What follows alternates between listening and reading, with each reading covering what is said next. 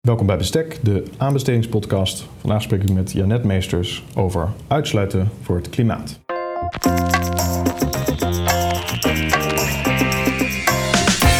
Welkom bij Bestek, de podcast voor de aanbestedingswereld. Deze serie biedt inzicht in onderzoek. Meester Dr. Willem Jansen van de Universiteit Utrecht bediscussieert de uitdagingen van het aanbestedingsrecht. Samen met zijn gasten gaat hij voor u op zoek naar oplossingen. Dit is Bestek, de aanbestedingspodcast. Nou, welkom terug allemaal na de zomer. Ik hoop dat jullie allemaal een goede vakantie hebben gehad en inmiddels weer met frisse moed eh, van start zijn gegaan op het werk. Of wellicht is dat al een tijdje geleden gebeurd. Voor mij is dat het academisch jaar, wat op 6 september weer van start gaat. En weer fysiek. Dus uh, dat, dat zal vast uitdaging met zich meebrengen. Maar we kijken er heel erg naar uit. En ik zeker om al die studenten weer te ontvangen. Maar vandaag heb ik het genoegen om met Janet Meesters te praten over haar publicatie in het TBR, Tijdschrift voor Bouwrecht, thema nummer maatschappelijk verantwoord aanbesteden van mogelijkheden naar verplichtingen. En zij heeft daar uh, op mijn uitnodiging, op de uitnodiging van Natasja aan mij, een artikel ingeschreven. En dat, de titel daarvan was um, De uitsluitingsgronden als tool voor het bereiken van klimaatdoelstellingen. Is Europa klaar voor een concrete klimaatuitsluitingsgrond? Nou, prikkelende titel, um, waar we zeker uh, vandaag uh, over gaan, uh, gaan sparren. En ja, ik, ik, wil toch voordat ik, voordat ik je net het woord geef, toch ook nog eventjes ja, dat, dat, het, hele belangrijke mijlpaal die recentelijk is gepubliceerd. Hè, het IPCC-rapport, het Intergovernmental Panel on Climate Change, heeft van zich laten horen. Waar echt de, de, de urgentie en de noodzaak van klimaatverandering weer sterk naar voren komt. Of kan eigenlijk niet sterker. Het is een rapport waarvan we eigenlijk allemaal al wisten dat het zou komen, wat de conclusies waren. Maar het is toch weer confronterend om dat dan te lezen. En wat ik in ieder geval interessant vond om mee te geven. Want uiteindelijk zijn de conclusies zijn bikkelhard. Global warming is likely to reach 1.5 degrees between 2030 en 2052 if it continues to increase at the current rate. Met uiteindelijk desastreuze gevolgen voor de aarde en de mensheid. En ik doe het nu zeker geen recht uh, om het zo kort samen te vatten, maar zou in ieder geval onze aandacht moeten hebben. En waarom is dat nou zo belangrijk eigenlijk? Is omdat dit rapport een ongelofelijke uh, samenstelling heeft gehad. 750 reviewers, uh, 23.462 review comments, second draft, 51.000 comments van overheden, experts. En uiteindelijk zijn er uh, door verschillende fases heen 14.000 wetenschappelijke um, artikelen die hebben wat references gehad. Dus het is een echt een breed gedragen door overheden, markt en uh, heel veel partijen een rapport wat tot actie uh, oproept. Um, en waarom noem ik dat nou? En ik zei het al. Wellicht betekent dat wel iets voor het aanbestedingsrecht. Wellicht moeten we wel weer meer van mogelijkheden naar verplichtingen gaan om bij te kunnen dragen met aanbestedingen aan klimaatverandering of de, de strijd daartegen. Hè? Niet bijdragen, maar vooral de strijd daartegen. En daarom, zoals ik al zei, ben ik erg blij om met, uh, met Janet te, te spreken. Dus welkom. Dankjewel. Goed, uh, goed dat je er bent, zoals ik altijd zeg. Um, nou, nou, Janet, je bent uh, advocaat bij DLA Piper, je bent partner daar. Um, en nou, je bent advocaat, um, maar als ik het zo mag noemen, ben je een groene advocaat. En ik weet niet of ik, of ik het zo mag zeggen, maar ik, ik heb altijd het idee dat jij heel bewust bent van de uitdagingen waar we voor staan als maatschappij. Dat je ook graag nadenkt over het recht en de rol die aanbestedingen daarin spelen. Um, en um, wat, wat, betekent dat nou voor jouw rol als advocaat? En hoe zie jij die in het licht van, van bijvoorbeeld klimaatverandering? Ja, nee, wij, we hebben het daar natuurlijk samen wel eens eerder uh, over gehad. En ik vind het zeker heel belangrijk. En ik denk dat dat geldt voor mij als advocaat, maar ook als persoon. Want daar begint het denk ik eigenlijk. Zeker bij zo'n belangrijk onderwerp, wat raakt aan ons hele leven, zeg maar. En dan zeg je, ja, ben je een groene advocaat? En dat is natuurlijk een hele listige vraag. Waar ik ook zeker geen ja op durf te zeggen omdat dat ja, geen recht zou doen aan toch de, de situaties waarin je helemaal niet zo groen bent. Kijk, wat ik heel belangrijk vind sowieso is dat, dat we er met z'n allen over na moeten denken.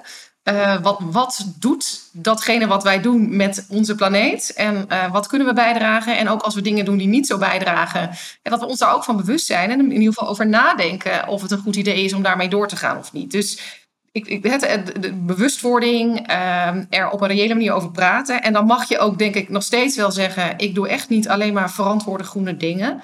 Maar ik, ik probeer wel echt mijn steentje bij te dragen. En ik ben me ook bewust van de minder goede dingen. Ehm, dus dat, dat denk ik een beetje hoe ik als persoon erin zit en dat ook bijvoorbeeld aan mijn kinderen uh, meegeef. Ja, en ik denk dat dat ook steeds meer gaat doorklinken in het werk van ons als advocaat. Ik denk dat een advocaat heeft heel lang een hele traditionele juridische rol gehad van u vraagt om een advies of u hebt een geschil en er komt een procedure en dan doe ik als advocaat mijn juridische werk. En er is wel een ontwikkeling gaande waarin advocaten ook denk ik gedwongen worden om maatschappelijker na te denken over waar ze mee bezig zijn. En ja, dat, dat, dat, dat, dat zie je denk ik in verschillende uh, uh, uitingsvormen terug. Hè. Dat betekent dat wij onze kennis kunnen inzetten om ook meer bredere maatschappelijke doelstellingen, om daar een steentje aan bij te dragen en om mee te denken over wat kan er uh, beter of anders. Maar dat betekent bijvoorbeeld ook, en dat, dat is een, een debat wat wij binnen ons eigen kantoor bijvoorbeeld ook voeren, waar we erg geprikkeld zijn ook door de Fijke Siebesma, die ons daar uh, afgelopen jaar ook over bevraagd heeft van, goh, wat is nou eigenlijk je purpose als advocaat? Wat doe je? En voor wie? En waarom? En uh, moet je misschien bepaalde dingen niet meer doen? En, en, en dat is echt een hele interessante vraag, denk ik, voor een advocaat die traditioneel gewend is om gewoon ieder juridisch vraagstuk wat binnen zijn uh, rechtsgebied past op te pakken. Dus het zijn spannende tijden in die zin. Maar nou ja, wat jij al net noemde aan het begin, het, uh, het zeer recent uitgebrachte rapport van het IPCC, bevestigt denk ik volledig hoe ongelooflijk belangrijk uh, dit ook is. Ja, zeker. Eigenlijk gaan advocaten misschien wel van beschermer van de rechtsstaat naar beschermer van de aarde. Want zonder aarde geen rechtsstaat. Ja, ja, misschien, nou ja. het klinkt misschien wel dramatisch, maar ik geloof ook wel in zo'n actieve rol van, uh, van advocaat. En dat betekent zeker niet dat iedereen zich moet bezighouden met uh, climate uh, public interest litigations, hè, zoals een Urgenda-zaak of recente zaken tegen Shell. maar veel meer een actievere, adviserende rol en een, misschien ook wel het, nou, misschien een klein beetje geweten aanwakkeren van, van cliënten. en dan is natuurlijk de discussie over hoe ver je daarin moet gaan hè, als, als advocaat of als juridisch adviseur. Maar denk dat we daar ook een hele andere podcast over op kunnen, kunnen nemen. Zeker, daar is genoeg over te zeggen. Maar blij dat we daar eh, elkaar in ieder geval in vinden.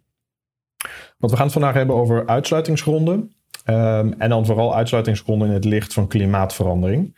Um, uh, Laten we starten met een korte introductie van goh, hoe, hoe zit die systematiek nou in elkaar? Uh, en, voordat je daarmee aan de slag gaat, uh, Janet, wijs ik ook nog op de aflevering 9 van de Bestekte Aanbestedingspodcast, waarin ik met Sarah Schoenmakers, zij is inmiddels hoogleraar aan de Open Universiteit en UHD, uh, universitair hoofddocent, Universiteit van Maastricht, um, waar ik daar eerder met haar over had gehad, maar dan vooral in het kader van zelfreiniging en hoor en wederhoor.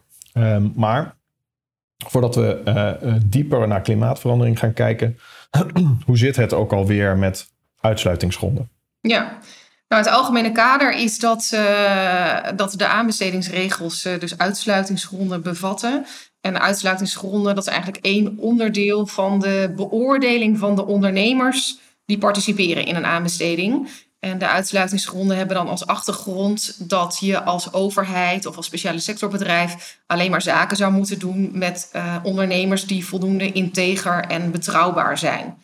Nou, dan heeft de Europese wetgever gezegd: er zijn in ieder geval een aantal zaken, ja, die maken een, een, een marktpartij zo onbetrouwbaar. Daar zou een overheid überhaupt geen zaken mee moeten doen. Daarvoor zijn er verplichte uitsluitingsgronden. En dat zijn eigenlijk allemaal strafrechtelijke eh, delicten. Hè, waarbij je kan denken aan allerlei ernstige zaken zoals terroristische misdrijven, witwassen, omkoping. Uh, deelneming aan een criminele organisatie. Uh, zo zijn een heel aantal zaken genoemd in de wet, waarbij wordt gezegd van partijen die zich daaraan schuldig hebben gemaakt en daarvoor zijn veroordeeld, die mogen gedurende een bepaalde periode niet meedoen aan aanbestedingen. Nou, dan heb je daarnaast nog een aantal zogeheten facultatieve uitsluitingsgronden. Uh, dat zijn uitsluitingsgronden die gaan ook over uh, betrouwbaarheid en integriteit. Maar zijn zaken met een wat minder heftig karakter. Hè, dus daar heb je het over uh, situaties van mededingingsvervalsing, belangenconflicten. Een partij die al betrokken is geweest in een voortraject van een aanbesteding en daardoor mogelijk niet meer mee zou kunnen doen. Een partij die valse verklaringen aflegt uh, over of hij wel of niet geschikt is als partij in een aanbesteding. Um, faillissementsituaties. Nou, dat zijn allemaal zaken waarvan uh, de Europese wetgever zegt dat kunnen ook gronden zijn voor uitsluiting. Maar dat is niet verplicht. En daar heb je dus eigenlijk als aanbestedende dienst de mogelijkheid om te bepalen of je die facultatieve uitsluitingsgronden van toepassing wil verklaren. En dat kan dus ook deels, deels wel, deels niet. Nou, daarvan heeft uh, onze Nederlandse wetgever nog gezegd: let op bij die facultatieve uitsluitingsgronden. Denk eigenlijk bij iedere aanbesteding na of het hanteren van een bepaalde facultatieve uitsluitingsgrond wel geschikt en proportioneel is voor die aanbesteding. Dat is toch best een lastige afweging, uh, is mijn gedachte. Met name omdat uh, de gidsproportionaliteit, uh, waarin dan, dan dat uitgangspunt ook nader is uitgewerkt, niet zo heel veel duidelijkheid geeft over hoe je die beoordeling zou moeten doen. Wat je wel heel goed ziet, is dat er een duidelijk verschil is tussen verplichte uitsluitingsgronden en facultatieve uitsluitingsgronden. En dat is denk ik ook voor de rest van deze podcast wel van belang. Dat de verplichte uitsluitingsgronden zien eigenlijk op duidelijke normen waarvan goed vast te stellen is, heb je die overtreden of niet? Hè? Is er sprake van een veroordeling? En dan is er eigenlijk ook maar heel beperkt ruimte om te zeggen, ik sluit toch niet uit. Terwijl bij de facultatieve uitsluitingsgronden gaat het om normen waar vaak toch veel meer eigen beoordeling van de aanbestedende dienst aan te pas komt. is dit daadwerkelijk voldoende ernstig? Uh, kan ik uit oogpunt van proportionaliteit wel concluderen dat deze facultatieve uitsluitingsgrond echt aan de orde is of niet? Um, dus, dus ja, daar zit echt wel een heel duidelijk uh, verschil in karakter tussen die twee. Nou, um, als een uitsluitingsgrond van toepassing is op een uh, ondernemer in een, in een aanbesteding, dan uh, moet een aanbestedende dienst toch altijd nog kijken als de ondernemer dat heeft aangevoerd, of hij mogelijk zelfreinigende maatregelen heeft getroffen. Dat zijn eigenlijk maatregelen waarbij, waarvan hij zegt van oké, okay, de situatie heeft zich voorgedaan, er is een uitsluitingsgrond op mij van toepassing, maar ik heb maatregelen getroffen om herhaling te voorkomen. Ik heb uh, de schade vergoed die is ontstaan. Ik heb de problemen helpen oplossen. En ondanks dat datgene gebeurd is, ben ik inmiddels toch weer voldoende betrouwbaar als ondernemer. Nou, als er zulke maatregelen zijn getroffen, moeten die beoordeeld worden. En als die voldoende zijn, moet je alsnog worden toegelaten. Uh, ja, en dan is er nog een, een proportionaliteitstoets.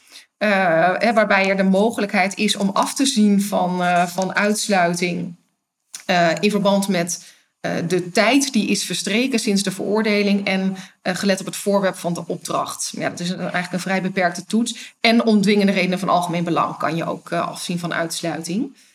dus dat is eigenlijk het, het algemene kader heel kort voor de, voor de uitsluitingsgronden. Ja, dus dat is het kader waar we in zitten als we het hebben over hè, wat. Dat is misschien de wat fundamentelere vraag die eigenlijk aan jouw artikel ten grondslag ligt, of zo, dat haal ik eruit. Is ja, wat, wat kunnen we nu met uitsluitingsgronden in het kader van het klimaat. Wat kunnen we nu, wat konden we in het verleden en wat zouden we er misschien mee moeten kunnen? Ik weet niet of ik dat zo goed samenvat.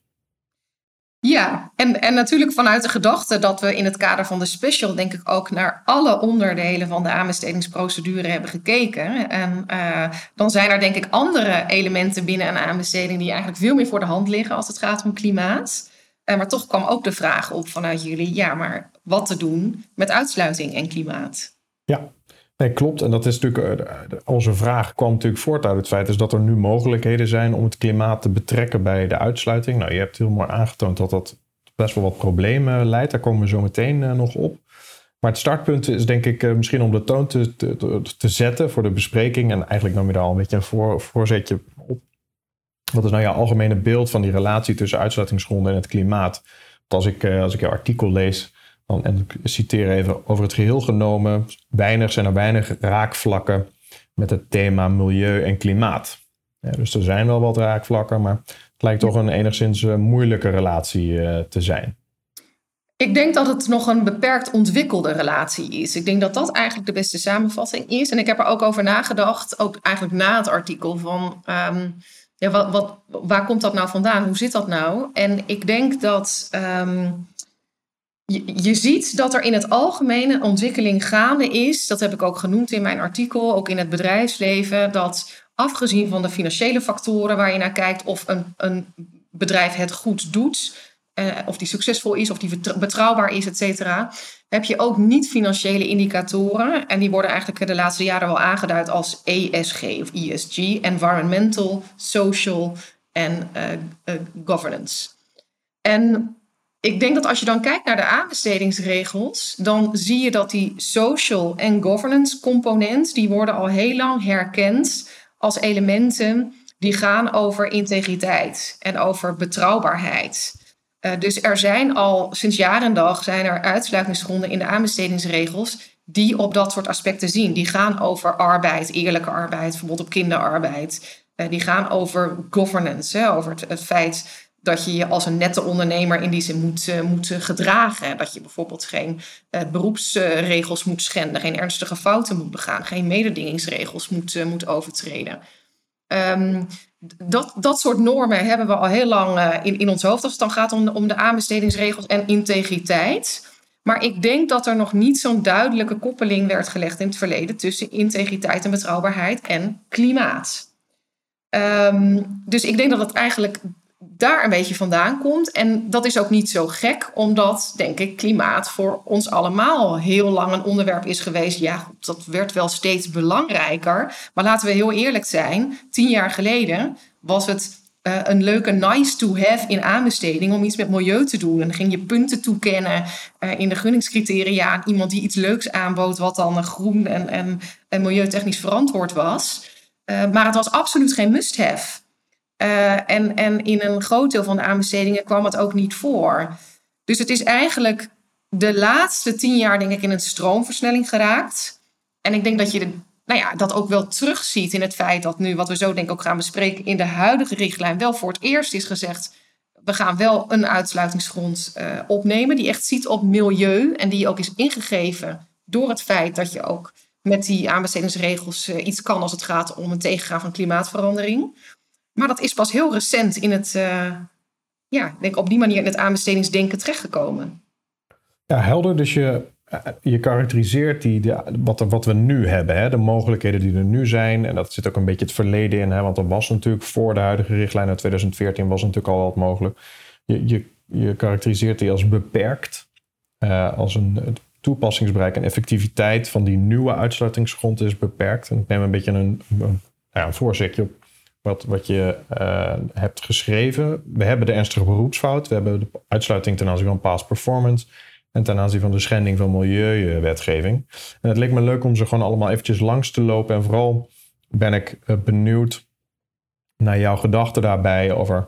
Ja, waar zie je nou haken en ogen bij deze verschillende opties? Als bijvoorbeeld aanbestedende diensten besluiten om nou ja, die uh, facultatieve uitsluitingsgronden van toepassing uh, te verklaren. Ja, ik denk dat het goed is om, om scherp te stellen dat uh, in de huidige laatste versie van de richtlijn, daar zit dus een, uh, een mogelijkheid in om uit te sluiten op basis van schending van milieuwetgeving. Dat is dus nieuw. Uh, en ook nieuw is de mogelijkheid om uit te sluiten wegens past performance. Daarvoor, dus tot in de voorlaatste richtlijn, zou je als je iets wilde doen met, met milieu en uitsluiting, dan moest je eigenlijk uh, aansluiting zoeken bij de facultatieve uitsluitingsgronden van de ernstige beroepsfout en de schending van uh, beroepsgedragsregels. Uh, daarvan werd ook onderkend door de Europese wetgever dat dat wel mogelijk was. Dus eigenlijk zei de Europese wetgever: het is denkbaar dat schending van milieuregelgeving ook resulteert in een ernstige fout. Of dat dat een overtreding van jouw beroepsgedragsregels inhoudt. Nou, kan ik me ook voorstellen dat dat zo is. Maar werd er gezegd in de considerant van de richtlijn, ja, daar moet er toch wel een, een onherroepelijk vonnis of een vergelijkbare beslissing liggen waar dat dan uit blijkt. En, en dat is denk ik het allerbelangrijkste, dan moet het nationale recht er ook in voorzien dat zoiets een schending van de uh, beroepsgedragsregels uh, oplevert of een ernstige fout oplevert. Dus het vergt ook van de nationale wetgever dat hij daar dan over nagedacht heeft. Dus dat, dat was eigenlijk hoe het, uh, hoe het was. En dan denk ik, ja, dat is natuurlijk uiterst beperkt. Want dat, dat, dat legt zo'n grote rol bij de nationale wetgever. Terwijl ja, ten aanzien van die uitsluitingsgronden er toch ook heel vaak redelijk één op één wordt overgenomen wat de Europese wetgever heeft, uh, heeft bepaald. Nou, dan zie je heel duidelijk, uh, en dat is op zich heel, heel mooi om te zien, dat, dat de Europese Commissie bij, de, uh, bij haar voorstel voor de huidige richtlijn heeft gezegd van nou, willen een, uh, een uitsluitingsgrond die, die verband houdt met overtreding van milieuregelgeving. En daar wordt ook heel expliciet uh, onderkend door de commissie dat je, uh, nou ja, behalve met de bekende traditionele doelstellingen die we hebben met aanbestedingsregels, dat je ook andere strategische doelen kan dienen met die aanbestedingsregels. En dat het tegengaan van klimaatverandering, dat dat eigenlijk een belangrijke strategische Europese doelstelling is, waar toch die aanbestedingsregels en dus ook de uitreikingsgronden een rol in kunnen vervullen. Nou, dan zie je ook dat dat, uh, dat, dat wordt toegejuicht in het, in het uh, Europese wetgevingsproces. En dat er ook zelfs wordt gezegd van uh, heel goed idee. En het moet ook een verplichte uitsluitingsgrond worden. Hè? Dus het moet klip en klaar zijn dat partijen die zich niet houden aan milieu, pardon, milieuregelgeving, dat die echt uh, verplicht uitgesloten worden. Nou, dat verplichte karakter, dat haalt het dan niet. Uh, het wordt uiteindelijk een, uh, een facultatieve uh, uitsluitingsgrond. Um, maar wat nu wel een, een, mogelijkheid is in de aanbestedingsregels, is dat je uh, kunt worden uitgesloten wegens schending van verplichtingen op het gebied van milieu, sociaal en arbeidsrecht. En dat kan dan zowel gaan om nationale regels als internationale regels. Er worden ook nog een paar hele specifieke verdragen aangeduid. Dat als je die schendt, dan kan je uitgesloten worden. Het is eigenlijk een soort van verschuiving hè, van een gebrek. Zeker bij milieuwetgeving is handhaving vaak een probleem. Hè. Wat gebeurt er nou precies? Hè? Zijn er belangrijke regels die we allemaal duiden als, als zijnde belangrijk om iets te doen tegen klimaatverandering, maar dan in de praktijk is handhaving een groot probleem. Ja. En nou ja, het voelt mij altijd een beetje aan alsof, een, alsof het aanbestedingsrecht als een soort van vergaarbak voor handhaving wordt gezien. Van nou ja, Waar, maar vervolgens is de vraag, ja, waar ligt nou eigenlijk die verplichting? Hè? Ondernemingen hebben die verplichting om dat te volgen. En vervolgens moet uh, uh, een, een, inkoper, uh, wellicht bijgestaan door, door, door een groene of een niet-groene advocaat, moet dat gaan controleren. Ja. En ja, dat voelt bij mij toch altijd een beetje contraproductief aan, omdat het probleem eigenlijk wordt afgeschoven op een rechtsgebied waar het niet is ontstaan. Nou ja, eens. En het is ook denk ik helemaal niet effectief. Want wat, het, eh, wat, wat denk ik een van de belangrijkste problemen bij zo'n uitsluitingsgrond is, zoals hij hier is geformuleerd, en dat heb ik ook aangegeven, is dat um, het überhaupt maar de vraag is of de ondernemer volledig overziet of hij aan alles voldoet. En in ieder geval de natuurlijke neiging zal hebben om maar te verklaren dat hij voldoet. Hè? Want hij moet uh, in het kader van zijn inschrijving op de aanbesteding moet hij verklaren over de uitsluitingsgronden. En eigenlijk moet hij dus aangeven, deze grond is niet op mij van toepassing. Ja, en hij zal geneigd zijn om dat aan te geven. En vervolgens zal de aanbestedende dienst, die eigenlijk ook verder veelal weinig kennis heeft over uh, hoe, hoe, deze ondernemer handelt uh, dagelijks, tenzij daar al iets heel opvallends over in de krant heeft gestaan, bijvoorbeeld, of iets algemeen bekend is, maar zal dus op die informatie afgaan. Dus de vraag is: krijg je hiermee wel die echte awareness, waar we het eigenlijk aan het begin al over hadden? Uh, en worden partijen die dan die regels overtreden wel effectief uitgesloten? Hè, op basis van het juiste antwoord en voldoende kennis bij de aanbestedende dienst.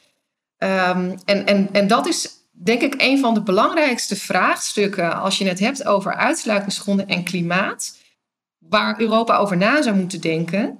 Um, is zoiets voldoende effectief? Dus een facultatieve grond met een, een, een eigen beoordelingskader voor de aanbestedende dienst.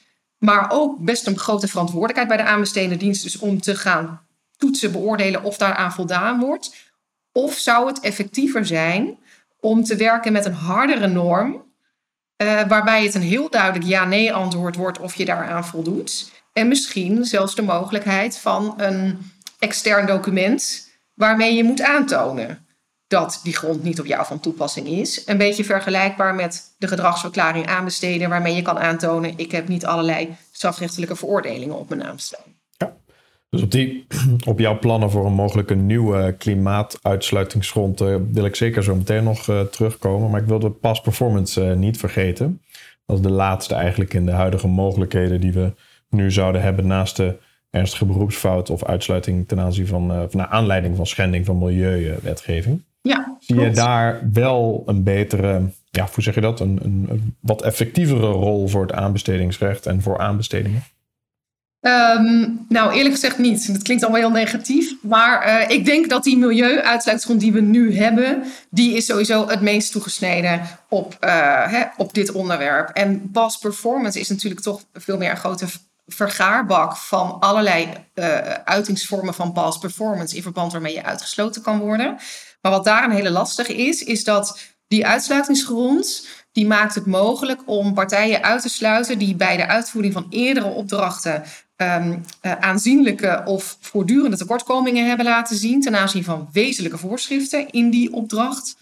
En die daarvoor een sanctie opgelegd hebben gekregen van die eerdere opdrachtgever.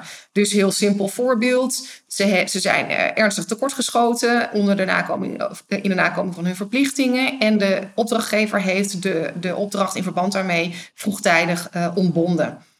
en misschien ook nog wel schade verhaald op de betreffende partij. Nou, als je dat wil linken aan milieu, dan zou het dus zo moeten zijn dat uh, een eerdere opdrachtgever een sanctie heeft opgelegd omdat een partij bij de uitvoering van die eerdere opdracht milieuverplichtingen heeft geschonden en dat die dus grond zijn geweest voor oplegging van die sanctie. Ja, en dan kan er een link zijn tussen past performance en, uh, en klimaat of milieu. Maar ja, dat is wel heel beperkt. En eigenlijk zal past performance, denk ik, veel vaker gaan over het echt tekortschieten in de hart, het hart van je verplichtingen. Gewoon de kernverplichting om iets te bouwen, iets te leveren, uh, een dienst correct uit te voeren. En het kan zeker over milieu gaan, ook afhankelijk van of in die opdracht milieuelementen heel belangrijk waren.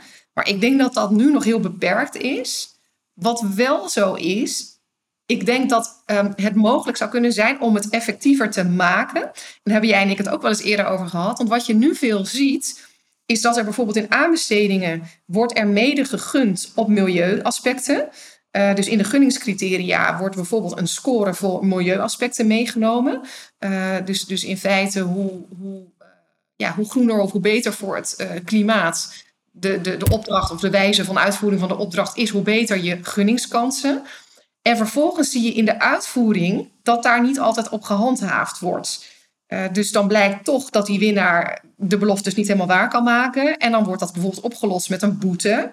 Of het wordt niet opgelost. Het wordt toch geaccepteerd omdat dan gedacht wordt... ja, de uitvoering uh, en, en, en de relatie is belangrijker dan al het gedoe... als we een partij hier echt op aanspreken. Maar je kan je voorstellen dat als die milieubeloften... als partijen daar echt aan gehouden zouden worden... En opdrachtgevers dus ook sancties gaan opleggen. En veel ja, uh, duidelijker gaan najagen dat ze uh, partijen echt houden aan de milieubeloften, dan ontstaan er ook meer past performance situaties waarin partijen dat in de praktijk niet waarmaken.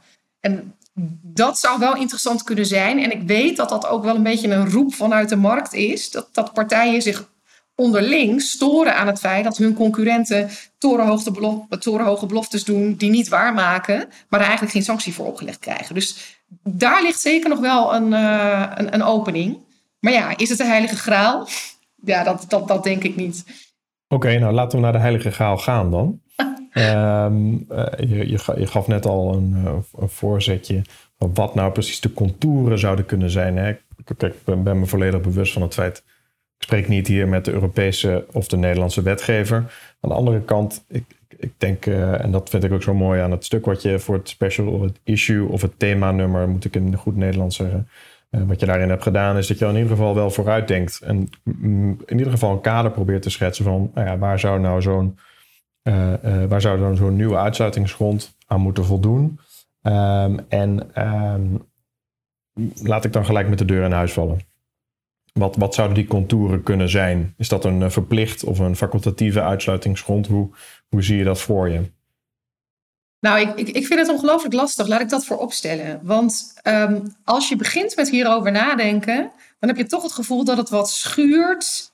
Dat je uh, meteen als onvoldoende betrouwbaar uh, zou worden weggezet als jij niet aan bepaalde uh, klimaatverplichtingen zou voldoen. Dat klinkt behoorlijk heftig. Um, en het klinkt meer als iets wat je in positieve zin van een ondernemer zou willen verlangen. Hè? U krijgt punten als u iets groens aanbiedt. Of uh, u krijgt een betere kans om geselecteerd te worden als u groen bent. Uh, en hier zeg je toch, jij mag niet meedoen aan aanbestedingen als jij niet op een bepaald niveau participeert in wat wij verlangen qua bijdrage aan klimaatdoelstellingen. Maar goed, ik, ik denk dat we mogelijk in een situatie komen waarin het zo urgent wordt in de wereld dat je er misschien niet aan ontkomt. En wat dan wel aardig is, als je het dan met elkaar afspreekt als heel Europa, en we hebben toch enorme uh, ambitieuze doelstellingen als Europa qua hè, hoe, hoe, hoe ver wij willen zijn straks qua klimaatdoelstellingen ten opzichte van de rest van de wereld. Dan moet je misschien wel zeggen, er zit zoveel impact qua omvang, qua uh, financiële besteding in die overheidsopdrachtenmarkt. Als wij daar in ieder geval al een bodem gaan leggen uh, in ja, hoe betrouwbaar je qua klimaatdoelstellingen moet zijn om mee te mogen doen aan aanbestedingen, is dat misschien toch niet zo'n gekke gedachte. Alleen, ja, ja ik, ik durf hem wel harder te stellen hoor. Ik denk dat we eigenlijk uh, ik denk dat je wel zou kunnen discussiëren over of nou misschien uitsluitingsgronden de meest ideale plek zijn in het aanbestedingsrecht. Hè. Daar kunnen ja. kun je natuurlijk discussie over, uh, over hebben. Maar uh, het, de discussies over moet je het überhaupt doen? Ik denk dat je als overheid eh, daar eigenlijk niet meer omheen kan. Ik denk ja. dat sowieso de vraag altijd moet zijn: kunnen we misschien wat minder inkopen? Hebben we het wel nodig? Hè? Dat zou ook al wel mooi zijn. Um, en vervolgens, als we wat we moet echt nodig hebben, hoe kunnen we dat op zo'n meest duurzame wijze doen? Ja. En ik denk dat uh, het aanbestedingsrecht daar best wel een beetje een nudge uh, factor in mag. En nudge klinkt eigenlijk te, te zacht, hè? want dat is ja. dus veel meer een duwtje in de rug. Het is eigenlijk gewoon, ja, ik denk dat we toe moeten naar verplichtingen. Ja. Uh, dus nu ik hem wat scherper heb ingestoken, want ik zie jou, ik, zie jou nog, ik hoor je er nog iets meer genuanceerd te balanceren natuurlijk. Maar wat, waar moeten we dan naartoe? Of wat zou dan het gedachte-experiment, waar zou dat ons brengen? Nou, ik vind het wel grappig, want wat jij eigenlijk net zegt, hè, de vraag is of uitsluitingsgronden het meest geschikt zijn. En ik denk dat dat is ook wat ik heel erg bedoel. Hè, van eh, gevoelsmatig denk je toch wat andere elementen in de aanbesteding misschien geschikter zijn. En tegelijkertijd zijn de uitsluitingsgronden het enige middel waarbij je echt kan zeggen, maar dit is de absolute bodem waar partijen aan moeten voldoen. Willen ze überhaupt mee mogen doen aan aanbestedingen? Ja. En waar je dus een hele onderneming ook uh, aan, aan kan houden. Dus op zich is het wel juist een interessante manier uh, en, iets waar we zeker over na moeten denken. En dan vind ik zelf dat als je het dan doet, zou ik zeggen, dan heb je er het meest aan als dat een hele heldere norm wordt. Um, en dan bij voorkeur ook verplicht. Want we moeten dit met z'n allen doen en er zit heel veel spanning op, denk ook toch binnen Europa. En het, het punt bij facultatieve uitsluitingsgronden is dat je altijd zou kunnen zeggen: om sociale of maatschappelijke redenen zien wij er vanaf om deze grond toe te passen. Ja, dan bereik je niet het doel wat je wil bereiken. Um, en ik denk dat het ook heel duidelijk is als je er een verplichte uitsluitingsgrond van maakt met een duidelijke norm. En ook bijvoorbeeld een extern certificaat, dan weet iedereen heel goed waar die aan toe is. Ja, en hoe moet dat eruit zien? Dat vind ik heel ingewikkeld. Kijk, ik denk dat je uh, je moet dus dan gaan kijken van hoe kan je hele duidelijke normen uh, formuleren die echt uh, raken aan die klimaatdoelstellingen. Ja, waar, waar moet het dan over gaan? Dan moet het denk ik gaan over het gebruik van uh, grondstoffen. Dan moet het gaan over het gebruik van energie. Dan moet het gaan over emissies van broeikasgassen. En dan denk ik, uh, maar ja, ik ben natuurlijk ook absoluut geen expert op dat gebied, maar dat je ook moet gaan differentiëren naar branches. Ja, want dat zie je natuurlijk nu al. Je kan nooit uh, de industrie meteen aan dezelfde norm houden als bijvoorbeeld uh, de, de, de, advocatuurlijke dienstverlener. dus daar moet je toch heel hard over nadenken. Goed dat je het zegt hoor, ja, nee, zeker. Waarvan akte? um, maar ik denk dus door aan te uh, haken bij dat soort zaken, zoals dus energie, energieverbruik, grondstoffen, emissies, zou je tot, tot normen denk ik moeten kunnen komen van je zegt, dit is de absolute bodem. Als u hieraan voldoet, kunt u meedoen aan die overheidsopdrachtenmarkt. Ja, en, en dat draagt er ook echt aan bij dat wij die klimaatdoelstellingen kunnen gaan, uh, gaan bereiken. En dan zou je daar bovenop natuurlijk altijd nog meer kunnen vragen van ondernemers. Maar dat is dan meer aan de positieve kant van doet u meer, dan krijgt u een betere kans op gunning. Ja, ja helder. Dus, um, en dan meer richting de verplichte uitsluitingsgronden. Als we het doen, doen we het gelijk goed. Ja, dat denk ik wel. En ik denk dan, dan kom je ook uh, aan een heldere norm zoals dat bij al die verplichte uitsluitingsgronden is. Want je ziet die, die facultatieve uitsluitingsgronden, die hebben natuurlijk toch veel meer uh, die eigen beoordeling door de aanbestedende dienst, die proportionaliteitstoets. Dat maakt het ingewikkeld. Dan denk ik, als we het hier uh, heel effectief willen doen, hou het dan ook simpel. Daar ben ik het helemaal mee eens. Dat doet me een beetje denken aan die studenten die worden door de, door de poorten gaan stromen. Houd alsjeblieft simpel de komende jaren tijdens je studie. Maar dat is een hele andere discussie. Ja, Uh, ja, dank voor jouw gedachten daarover. En, en zeker ook, uh, denk ik, een, toch een nudge. Want ja, we kunnen mensen niet verplichten, of luisteraars niet verplichten om daadwerkelijk het artikel te gaan lezen. Maar ik hoop dat het toch een beetje uitnodigt tot, uh, tot lezen. Um, ik, we komen bij de afsluitende vraag die ik altijd stel. stel je mag zonder enige beperking twee of drie dingen aanpassen binnen de aanbestedingsregels. Hè. Dat kan op dit vlak zijn, maar dat kan ook breder zijn. Wat zou je dan doen? Ja, um, nou ja, ik, ik, ik vind zelf... Sorry om te onderbreken. Het valt me altijd op dat als ik advocaten spreek... dat die altijd heel diep moeten zuchten... voordat ze deze eh, vragen eh, beantwoorden. Waar komt dat vandaan?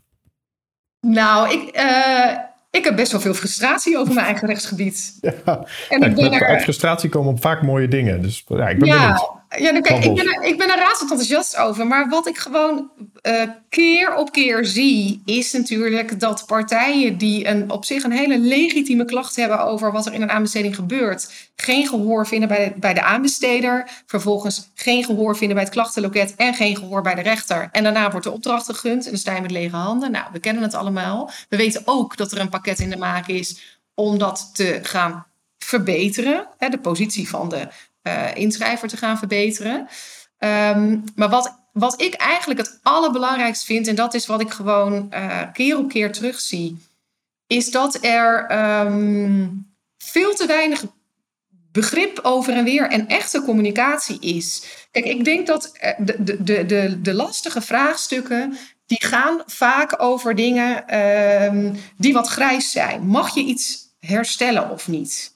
Is er sprake van een abnormaal lage inschrijving of niet? Hè, uh, um, uitleg. Uh, een, een, inschrijver die heeft gedacht dat hij de bepaling in de aanbestedingsdocumenten begreep, dat het helemaal helder was. En die ziet na afloop, op basis van de gunningsbeslissing, dat heb ik helemaal anders gelezen. En dan ontstaat er een enorme juridische koker met vooral veel formele stellingnamen. Um, en heel weinig open vizier en echt kijken hoe zit het. En ik vind dat we toe moeten naar een cultuur waarin je heel redelijk kijkt van ja, dit hebben we gewoon niet goed gedaan. Dit is gewoon niet duidelijk. Dit moeten we even opnieuw doen. Dat is heel vervelend, dat leidt tot vertraging, maar dat is wel eerlijk. En mijn zorg is nog steeds, ook met het nieuwe pakket wat er gaat komen, dat moet natuurlijk allemaal meer, uh, ja, meer rechtsbescherming gaan bieden aan de inschrijver. En dat is op papier ook wel zo. Maar nog steeds biedt alles wat er komt te liggen een escape voor de aanbesteder om toch te zeggen. En inhoudelijk wijs ik het af. En ik leg dit naast me neer. En ik ga gewoon weer door. Um, dus het uiteindelijke gesprek moet gaan over hoe, hoe komt er bereidheid aan beide kanten om echt welwillend en reëel, welwillend is iets zoals je weet, een van de termen waar ik het vaak over heb. Maar dat vind ik gewoon super belangrijk, om welwillend te kijken naar, uh, naar, naar bezwaren en veel reëler om te gaan met legitieme bezwaren. Want dat, dat gebeurt gewoon consequent niet. Oké, een cultuur van, ik, ik schrijf mee hè, en ik luister mee. we moeten toe naar een cultuur van welwillendheid en redelijkheid binnen het aanbesteden. Een echte communicatie. Ja. Echte communicatie. Ja. Alright, dat was nummer één. Ja. Nou, wat misschien in het verlengde hiervan ligt, en dat is ongelooflijk lastig, en dat raakt eigenlijk ook aan waar we het net over hadden met die uitsluitingsgrond. Er zijn natuurlijk een heleboel uh, zaken waar de aanbesteder beoordelingsruimte heeft. Maar dat maakt dat uh, voor een inschrijver heel moeilijk is in te schatten wanneer heb ik nou echt een punt en wanneer niet. En daar vind ik bijvoorbeeld dat die, uh, die, die abnormaal lage inschrijving, die ALI en het herstel van gebreken zijn ook weer hele goede voorbeelden van. Er is nog steeds onvoldoende duidelijk wanneer iets de ene kant oprolt of de andere kant oprolt. En dat hangt natuurlijk zelfs van rechters af. Ja. Um, en ik denk dat dat geen goede zaak is. En ik realiseer me ook meteen dat het misschien wel ondoenlijk is om het goed dicht te timmeren. En toch zou je misschien moeten proberen om daar iets aan te doen. Om, om te concretiseren van hoe gaan we nou met die grijze situaties om. Want dat voorkomt denk ik uiteindelijk rechtszaken. Um, en, en, en maakt ook dat partijen veel minder in allerlei formele stellingnamen hoeven gaan. Maar dan kun je gewoon ook weer daar weer het reële gesprek voeren over hoe zit het? Waar, zitten we aan de goede kant of zitten we aan de verkeerde kant? En dat is ook voor ons als advocaten nu vaak niet vast te stellen. Vanwege het feit dat ook de, de rechtbanken er anders naar kijken. Hè? Dus het loopt vaak uiteen. Ja, maar dit en wij er onderling als... verschillend over denken. Sorry dat je onderbreekt. Maar hè, dus dat, je, dat je ziet dat misschien vind ik dat iets hersteld kan worden en vind jij van niet. Ja, dat is natuurlijk eigenlijk heel problematisch. Ja, volg ik helemaal, uh, helemaal in, die beoordelingsruimte van de uh, aanbestedende dienst. Dat is een oproep aan de Nederlandse wetgever. Um, ja, dat denk ik wel. Want ik denk dat dit bij uitstek een onderwerp is waar je nationaal natuurlijk wel meer aan kan doen. Ik bedoel, we hebben ook nationaal een uh, aardige kop op de aanbestedingsregels gezet. Uh, zijn daar op onderdelen denk ik ook alweer best wel ver juist in gegaan. Uh, maar ik denk dat op andere onderwerpen waar iedere keer discussie over is, waar natuurlijk het gros van de rechtszaken over gaat, is die inkadering er eigenlijk niet. En daar zou die mogelijk wel behulpzaam zijn. Ja, en dat moet je nationaal denk ik doen, omdat de verschillen tussen lidstaten te groot zijn om dit, uh, denk ik, Europees te willen regelen. Dat zou mij overigens ook wel helpen als ik nou discussies heb met collega's hier die allemaal andere rechtsgebieden beoefenen. Om uit te leggen dat aanbestedingsrecht toch eigenlijk wel heel interessant is. Want als ik moet aankomen met een uitspraak waarin het lettertype of het verkeerde lettertype centraal staat, dan verlies ik de discussie bij voorbaat. Uh, ja. Aanbestedingsrecht, procedureel recht of procedurerecht laten we het ook over de inhoud hebben en over echte belangrijke vraagstukken. Dus daar ja. ben ik hartstikke blij mee met deze oproep. Um, was dit de laatste of heb je er nog eentje? Ja, nee, nou, dit, dit, dit zijn de, de, de kernvraagstukken. ik heb namelijk ook al nagedacht van, zou ik echt bepalingen willen veranderen? En ik denk dat op zichzelf is het, het spoorboekje een net spoorboekje. En het is echt wel goed, goed werkbaar. Dus er zijn af en toe natuurlijk wel dingen waarvan je denkt, dat is nog niet helemaal duidelijk. Maar uh, in de kern zit het veel meer over, hoe gaan jij en ik met het spoorboekje om? Dat, dat, dat is gewoon... Uh, Mooi. Ja. ja. ik vind vooral de cultuur van welwillendheid en redelijkheid. Het klinkt haast uh, alsof we een poëziealbum starten. Uh, niet zo advocatuurlijk. ja, precies. Uh, we komen op het einde van deze, van deze aflevering. Uh, dank Janet voor jouw bijdrage aan de MVA-specials. Je was de derde in de rij. Eerst het openingspodcast die ik met Natasja heb opgenomen... naar aanleiding van ons eerste hartbijdrage aan het themanummer. Toen heb ik met Georg gesproken over duurzaam specificeren. En nu zijn we naar, hebben we gekeken naar uitsluiten. En zo gaan we het hele proces van het aanbestedingsrecht door de komende maanden. Um, ik wil het hierbij laten. Heb nog laatste kreten? Nee, het, het orakel heeft zijn... Uh... het orakel heeft gesproken. Hartstikke mooi. Ik, uh, daar sluiten we mee af. Dit was Bestek, de aanbestedingspodcast. Dit was Bestek, de aanbestedingspodcast. Wilt u ook bijdragen aan de discussie over het aanbestedingsrecht? Deel dan uw gedachten over deze of andere afleveringen op LinkedIn of Twitter. Heeft u een idee voor een aflevering? Laat dan een bericht achter op www.aanbestedingspodcast.nl.